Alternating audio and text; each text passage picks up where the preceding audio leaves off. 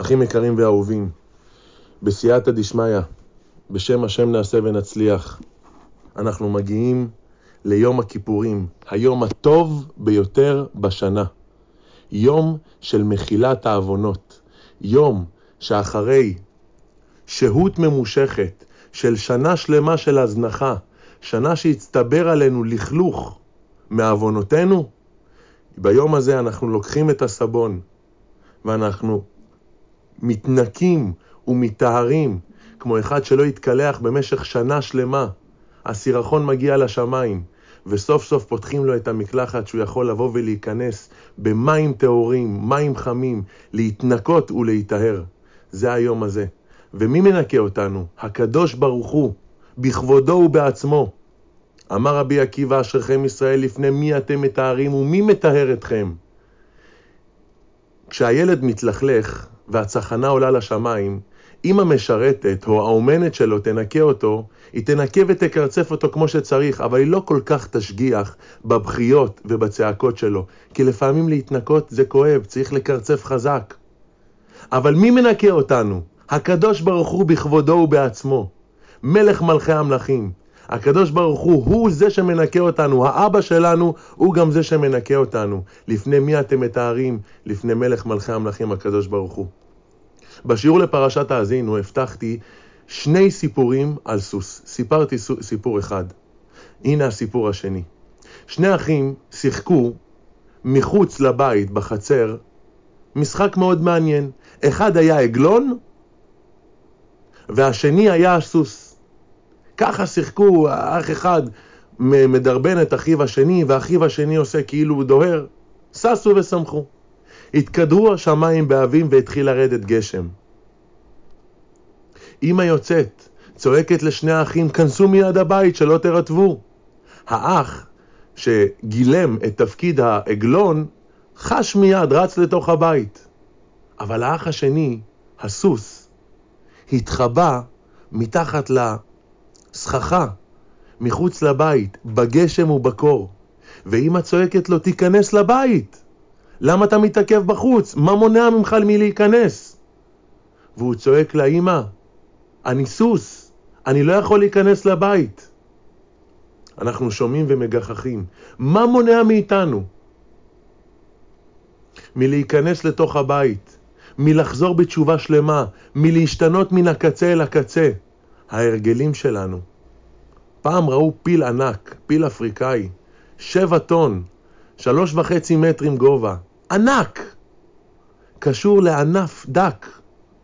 מסתכלים, אומרים כנראה הענף הזה הוא מצופה בעץ, כנראה הוא מברזל מאוד חזק. מסתכלים היטב, לא, ענף דק, קשור לחוט. והפיל הענק, זה שיכול עם החדק שלו להפיל עץ ארז, קשור אליו ולא זז.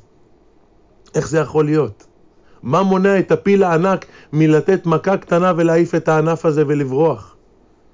מסתבר שכשהוא היה פילון, איך שהוא נולד, קשרו אותו לענף הזה. והוא ניסה פעם אחת, והוא ניסה פעמיים, והוא ניסה שלוש, והוא ניסה ארבע, ואז הוא הבין שמהענף הזה הוא לא יכול להשתחרר. גדל אותו הפיל קשור לענף, וידע שמהענף אי אפשר להשתחרר. אבל אם היינו יכולים לבוא וללחוש לו לפיל הזה בסוד, פיל יקר, לא רק שאתה יכול להתנער מהענף הזה, אתה יכול להעיף אותו בלי להרגיש בכלל. הוא לא היה מאמין לנו. אני ניסיתי כמה פעמים, לא הלך לי. ניסית? תנסה שוב. תנסה שוב. בואו לא נהיה כמו אותו הפיל.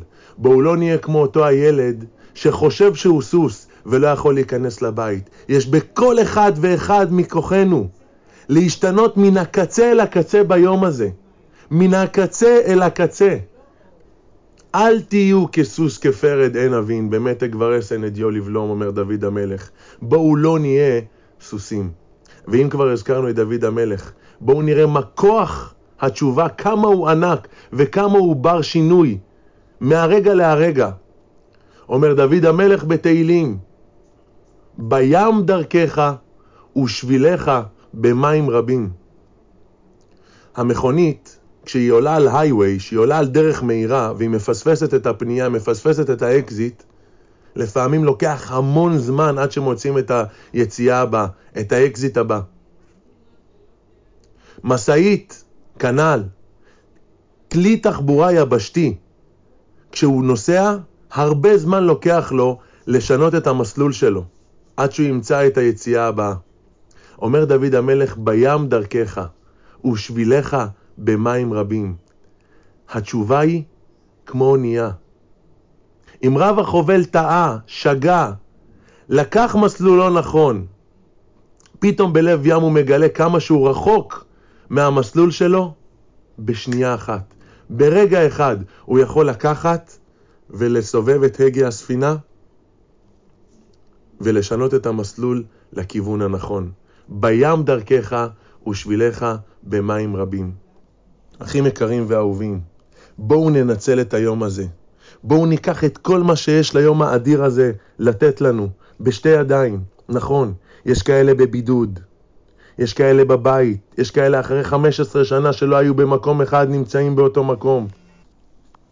יש כאלה שהתרגלו לשבת בבית הכנסת במקום הקבוע שלהם שנה אחרי שנה, ופתאום הם מוצאים את עצמם בחוץ, תחת הצללות, עם מאוורר, בלי מאוורר, בלי מזגן. זה הכל ניסיונות. זה הכל היצר הרע בא בשביל שאנחנו לא נתפלל. אנחנו ניקח את היום הזה, לא משנה איפה שאנחנו, הקדוש ברוך הוא שומע את תפילתנו. נתפלל מעומק הלב. תפילת כל נדרי. ננשק את ספר התורה לפחות שבע פעמים עם מסכה, זהירות. לא לנשק את הספר תורה באותו מקום שאחרים מנשקים. עם מסכה, שיהיה הבדל. אם חלק מאיתנו נמצאים בבית, אז את הקטעים של הארמית מדלגים.